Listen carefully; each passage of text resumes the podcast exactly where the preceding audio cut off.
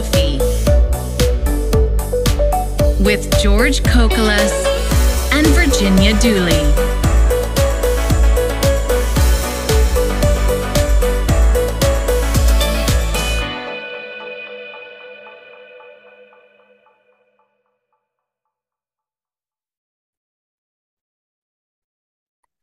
Hello. Hello, Gina. Hello, everyone. How are you today? we are uh, during the second second episode of the sixth season of Teachers Coffee, and I don't know about you. I feel extremely happy, and I think our listeners also do feel the same. I hope so. Of course, I'm really excited today because we have a very interesting guest who will be interviewing very shortly. Absolutely. And not only that, he's not only a guest, he's a very good friend as well uh, of both of us and, of course, of Express Publishing. And we're talking about the international trainer, the guru tech, Russell Stannard. Russell, welcome to Teachers Coffee. Hi, guys. Lovely to see you both or to hear you both. And yeah, lovely to be here. Yeah. Wonderful. I think the last time I was actually looking at the records of Teachers Coffee, and the last time that we talked, I think it was back in 2019, which makes it around three years ago. So a lot of things happened since then. So my first question will refer to the past. Obviously, we had pandemic, we had emergency remote learning, distant learning. We we came to terms and we tried to get um, acquainted with all these new terminology. Uh, I don't want you know to go down this lane. Obviously, we all know what all these mean, but was there any lesson for the global teaching community after this pandemic? Yeah, I mean, I think there are quite a few lessons. One of them is that obviously we weren't prepared, and perhaps we need to be a bit more prepared in case something like that happens again. I think there is, we probably will be a bit more prepared. I think the other lesson simply has been that it was a massive boost in people's awareness of what technologies could do. People weren't even aware of things like Zoom. I mean, I had a video on how to use Zoom before the coronavirus. It had been played about a thousand times by the time coronavirus kicked in, I think it had been played half a million. So it really? gives you an indication of yeah, half a million times wow. within just a few weeks. So it just gives you an indication of suddenly and a whole awareness of lots of technologies that people didn't know about before. That suddenly they realize, oh wow, you can use this, you can use that Wordwall, Padlet, Zoom, you know, Microsoft Teams, many, many different tools. So yeah, I think it's really raised people's awareness of technologies and obviously it's had a massive impact on lots of things not not just in education for example remote working. I mean a lot of people are not even going back to work anymore. They're mm-hmm. actually working from from home. And so yeah i think it's had a huge impact and it's particularly had an impact on education definitely. Absolutely. Yeah. All right. So the crucial question after all this is to tech or not to tech your lesson after all? And if yes to what degree yeah, I mean, it's an excellent question. It's probably the question that I get most asked the most, and I think uh, people are always a little bit surprised at my answer. Um, you know, when we look at technology, when we look at the impact of technology and what it can do, I feel that the majority of the impact is outside of the lesson. Uh, you're in the class, you're with a student, you're with a group of students, you can get them working in pairs, you can get them working in groups, you can get them working with the book, you can get them moving around the class, you can get them coming to the whiteboard and writing things.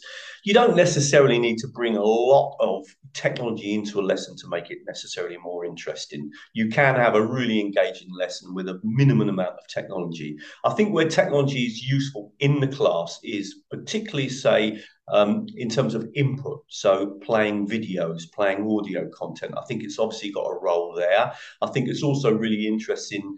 Um, perhaps in terms of little warmer activities and little digressions from the lesson, those little moments when you want to do something a little bit different. So, those kind of tools like quizzes and Kahoot and Baamboozle, those sorts of things, they can be really good. But overall, I think what you need is a well trained teacher that understands that language learning is about communicating and that you know they're good at presenting and explaining grammar and, and, setting up activities that get the students interacting. And you don't necessarily need a lot of technology to do that. So principally i would say you know, yes, there are moments when I use technology in the class, but overall, where I think technology can be interesting is outside of the class. Now, outside of the class is a different ball game because suddenly we have an opportunity now to set activities that perhaps 20, 30 years ago we could have never. I mean, I first taught in Greece, in Crete, and there's, you know, for homework, all I could really ask my students to do was do an exercise from the workbook, maybe write an essay. Uh, maybe if I was lucky, you know, study some vocabulary, but really, I couldn't set the types of activities that I can do now. I could ask my students, for example, to go home and collaborate on a work on a on a let's say, for example, in a Padlet, or even record themselves speaking, which I've done many many times. So, what we can do with the time outside of the classroom, first of all, in terms of the activities that we set as teachers, is just incredible. And I include in that the platforms that go along with these books because they're great. I've had the experience of learning Polish and again, it's all to do with the homework. You know, I had my lessons, but the teacher was setting us activities to do on the platform at home. So I had audio and video and grammar. I got immediate feedback. So I think that really where we should be focusing is on the impact that technology can have in terms of what we call extramural activities. That is what the student can do outside of the lesson. And I'm living I'm living proof of that because I'm living that at the moment with my my studies in, in, in Polish. I'm really noticing just how, you know, how powerful the types of activities that I can now do because technology is around watching videos on YouTube, making use of the platform, studying from Quizlet, all these sorts of things that 25, 30 years ago I just couldn't have done. So that's for me where technology can have an impact. So if I'm allowed to recap, could it could could I actually could we assume that maybe flipped classroom uh, might be uh, an answer to this question because what you have described is more or less exactly the, core of flipped classroom. Assign something outside the classroom, uh, usually connected to technology, and again, when you come back, you check it with you, with the teacher. Was that more or less what you said? Absolutely, and that's one of the reasons why the the, the flipped classroom hasn't been a fad. It's actually turned into something really quite genuine, where a lot of people are working on those ideas. And I was really lucky because I'd done a little bit of work very early on, and I was actually invited out to America. And I was at a kind of flipped classroom convention, and, and some of the big names were there. And, you know, I really started to realize, wow, yeah, this is looking at that issue from a very clever angle. In other words, let's make the use of the class time to do the most interesting types of activities that we can do in class, which can be perhaps group work, pair work activities, bringing knowledge together, processing knowledge. We can do a lot of the prep work at home.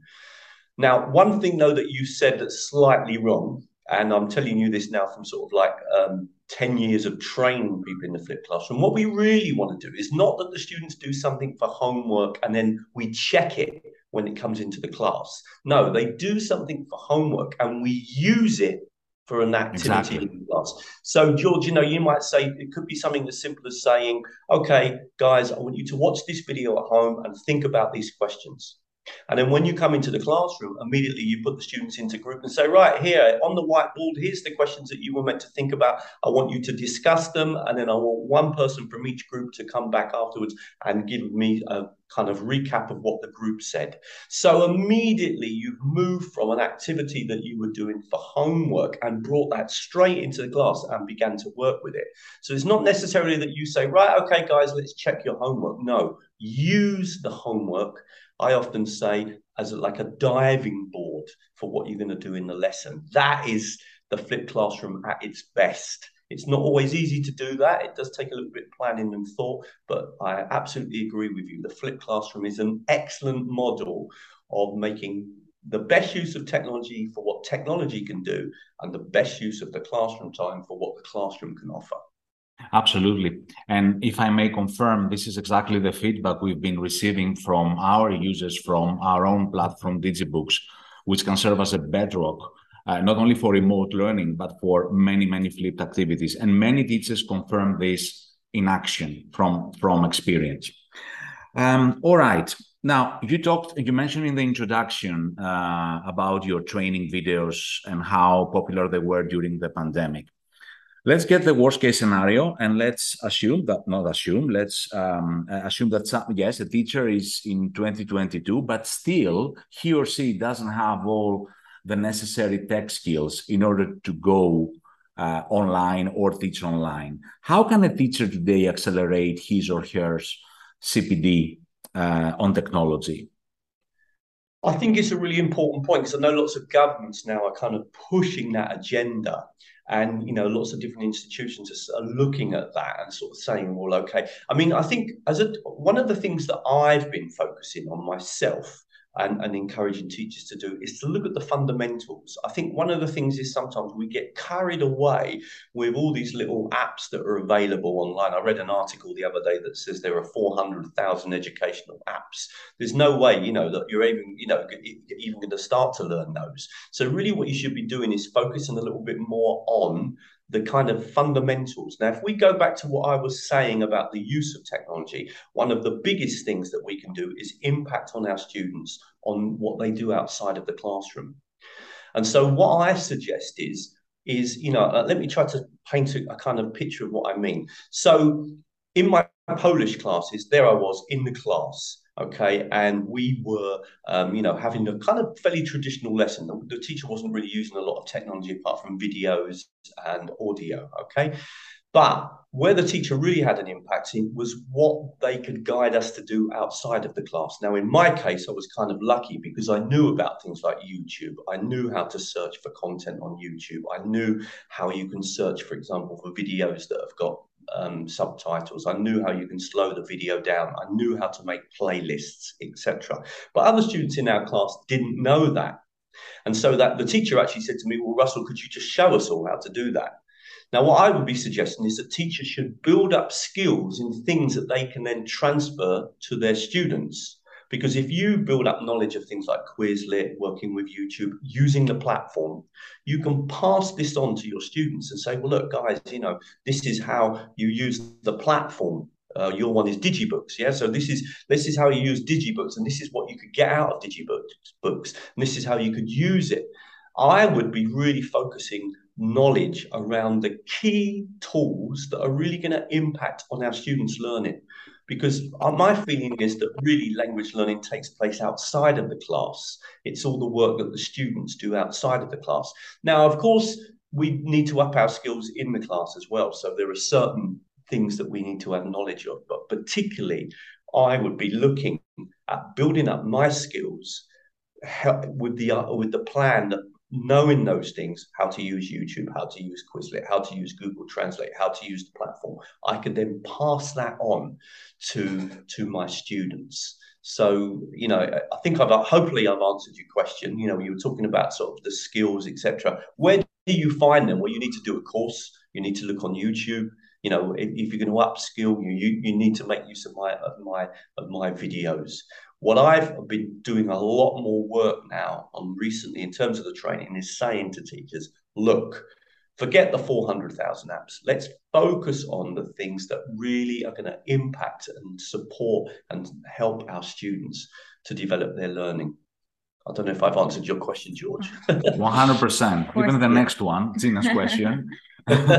Of course, but there's so much um, information and different apps yeah. that you can use out there or tools that it's difficult you know to pick and choose and select which ones can actually be be helpful in in your classroom and actually help students develop a specific um, skill set let's say so do you do you see remote uh, learning as a as a fostering environment for technology that may eventually prevail uh, no, no. I mean, I think you know there are different. There are there are certainly contexts in which remote learning and pure remote learning can be great. You know, I run online courses uh, with teachers all over the world, and, and and that works. You know, we have we have webinars, and then there's content for them to do, and there's tasks to do, and they're busy teachers. It would be difficult for them to meet up with me on a regular basis, or and perhaps fly all the way over to Poland or to England to do a course with me.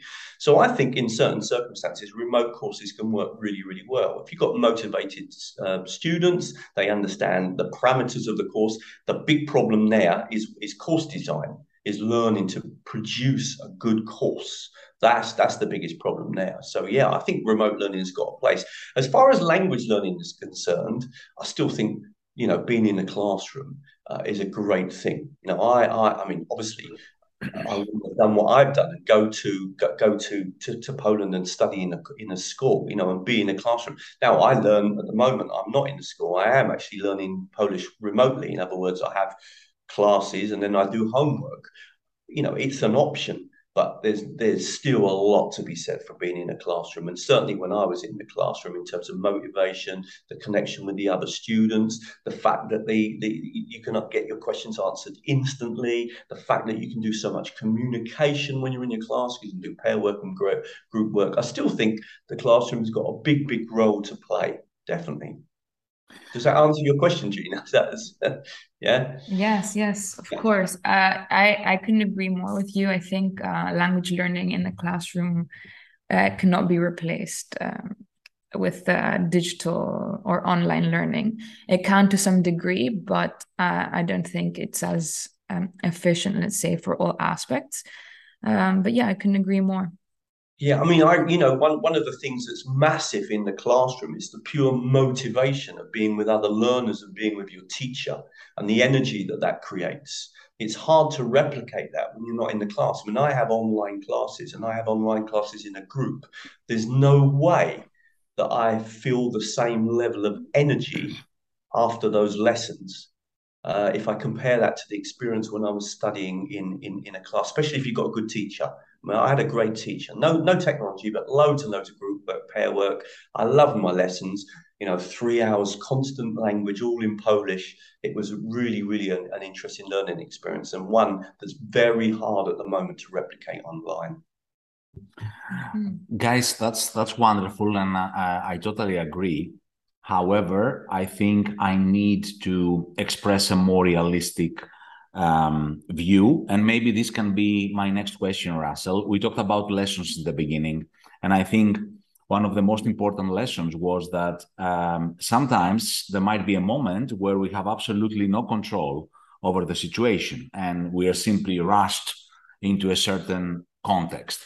So, um, I know and I can see the benefits of both remote and face to face. But if I would ask you how you see the future, what do you think is going to happen? Because let's face it, energy is a is a very big issue. It may even affect education. Two years ago, it was Corona. Who knows um, what's going to happen? But I would like your opinion about the future. How do you see this uh, future um, being developed, provided there might be another disruption. I don't know. It seems to be imminent or coming in a way. What would be the future?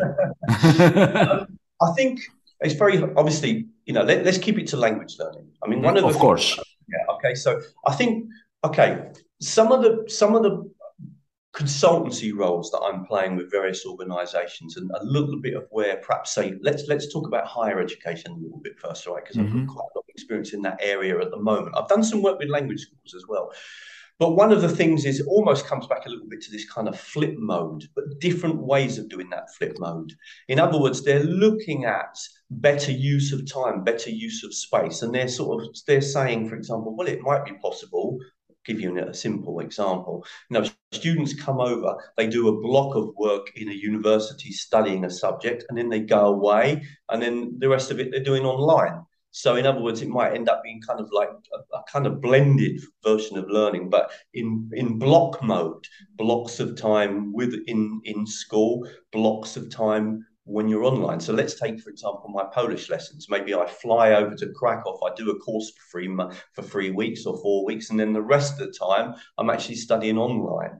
Yeah, and I don't necessarily need to be there. So there's lots of these kind of different ways of looking at how we link the use or, or we take the best of the classroom and the best of technology.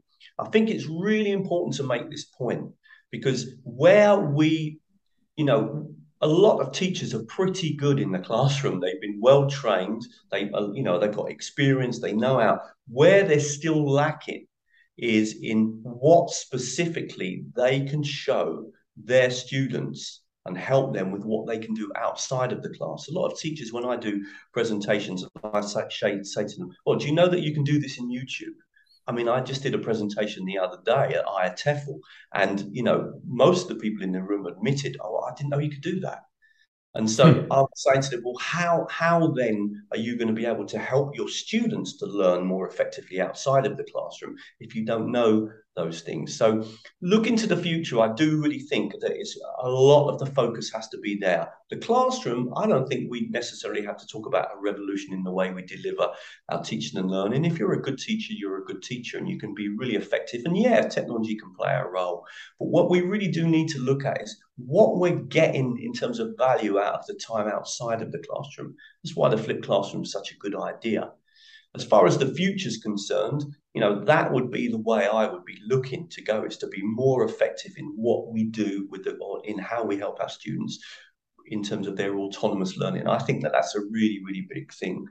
As far as the pandemic is concerned, if another pandemic comes around, well, hopefully we will be better prepared another time around. But immediately you put people into webinars, Okay, so you've got 30 students, 25, 30 students in the class, and you're suddenly in a webinar. As things stand, that is never going to be as effective way of delivering a lesson as it is if you've got those people in the classroom. We don't know where the technology might go, George. There's lots of talk about kind of you know the virtual virtual environments and how how it's going to be much better in the future. But as things stand, that certainly is not the case. And even when I've done a couple of these practice virtual environments kind of scenarios. I've been invited along to see some technology on occasions.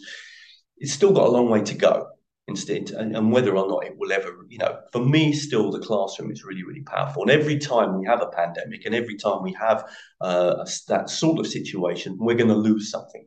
We're going to lose that that that special element that is the classroom. That's my feeling. Wonderful. Um, we had a great um, uh, how can I say it uh, hit and a great you know success in the first episode because we introduced a new section. Actually, that was Dina's idea about the uncomfortable question of the interview. So uh-huh. our okay. last question is going to be a little bit of a surprise and a little bit okay. hopefully won't cause an inconvenience. Uh, but uh, I'm sure you're going to like it. So Gina, would you like to? All right. So the uncomfortable question is describe a time when technology was not on your side during an online lesson and how you dealt with it. Yeah. Oh God. um, and this has happened to me on on a number of occasions. Okay, so um, I mean, I can actually think of quite a few. I'll tell you one because there's a nice little story behind it. Okay. So when I first came back to the UK in 1999 to, uh, to the year 2000, the technology was just beginning to get moving, yeah. And kind of very early on, I started teaching Spanish. I was teaching Spanish at this time. I wasn't teaching English. So, and I had um, a group of students, and I wanted to get them to do a speaking activity for homework. And you can imagine then this was seriously radical Mm-hmm. Okay, you know the technology that we were going to use was very basic, and it was it was literally to kind of I gave them an example in the class. I got them prepared to do this uh, to do this particular technology, and then I said, right, your homework is to record yourself speaking about yourself. I want you to talk about your typical day, and then you're going to send me the link to the recording. And I mean, the, why did the technology let me down? Well, so many of the students had problems actually doing it because this is way back, and some of them had a certain browser that it worked with, and others had another browser that it didn't. But then the other problem was that the students were just simply not interested in doing this. Mm-hmm. In other words, you know, they're like, why are we going to record ourselves for homework? And so when it when it came to the week later, one student in the class had done the recording, and all the others hadn't. Okay. Now, there's a real lesson here because, see, the thing is, I knew that getting my students to record themselves and do speaking activities for homework was a good thing. And so, even though only one student had done it, I actually took that recording, played it in the class. I got the student to tell what the experience was like of preparing that recording and doing it. And I carried on with that idea. And I did it again and again and again. And eventually, I never got everyone on board, by the way, but eventually, quite a few of the students were doing these recordings on a regular basis. I was setting them about every two or three weeks, basically at the end of every unit. And I think there's a bit, so it let me down. The technology let me down. The motivation and enthusiasm of the students also let me down. But there was a, there was a, for me, there was a kind of uh, a rule there or a lesson to be learned there. And that is if I, as a language learner myself, and as someone who knows a little bit about language learning, believe that something's really going to impact on my learn on my students' learning, sometimes you just have to push it through, and you're going to get resistance. But then sometimes you have to say to yourself, I think I know a little bit more about language learning than you do. Hence the reason I already speak a few languages.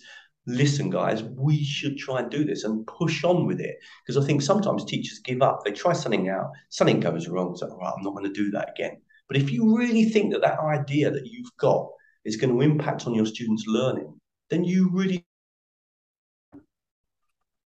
should push on forward and, and, and try and do it again. Persevere, because that's the way that you bring these new ideas into your classroom and you can really impact on what your students do.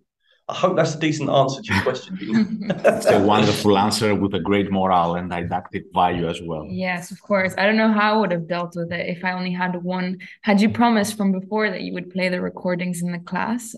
No, no. And I was obviously hoping, it's a really interesting question. And I was obviously hoping that more people, and it did take a while. I'm not even saying that the next time that there were, you know, two or three, but by, by the end, I got a good 70% of the students. There were a few that just completely refused, the older students that were just not interested in using technology. But, but, but I did get most of the people on board, and people could see the value of the idea. Yeah. That's, that's the most important bit, anyway. Wonderful. So, yeah there you go. Well, that was um, very interesting. Thank you for um, sharing your views um, on the latest technology trends with us. Um, George? Mm, we wish you all the best, Russell. Uh, it was a great pleasure to have you here. Well, uh, until next time, because I can tell you, you have reserved a place here. Uh, we want you like a regular guest at Teachers Coffee. Update us. And I'm sure there's going to be more coming regarding technology. There's going to be more developments that they will need your comments, your insights. And uh, we're going to be here to listen to them anytime. So thanks again. Lovely. Cheers, guys. Lovely to see you both. All the best. Thank you.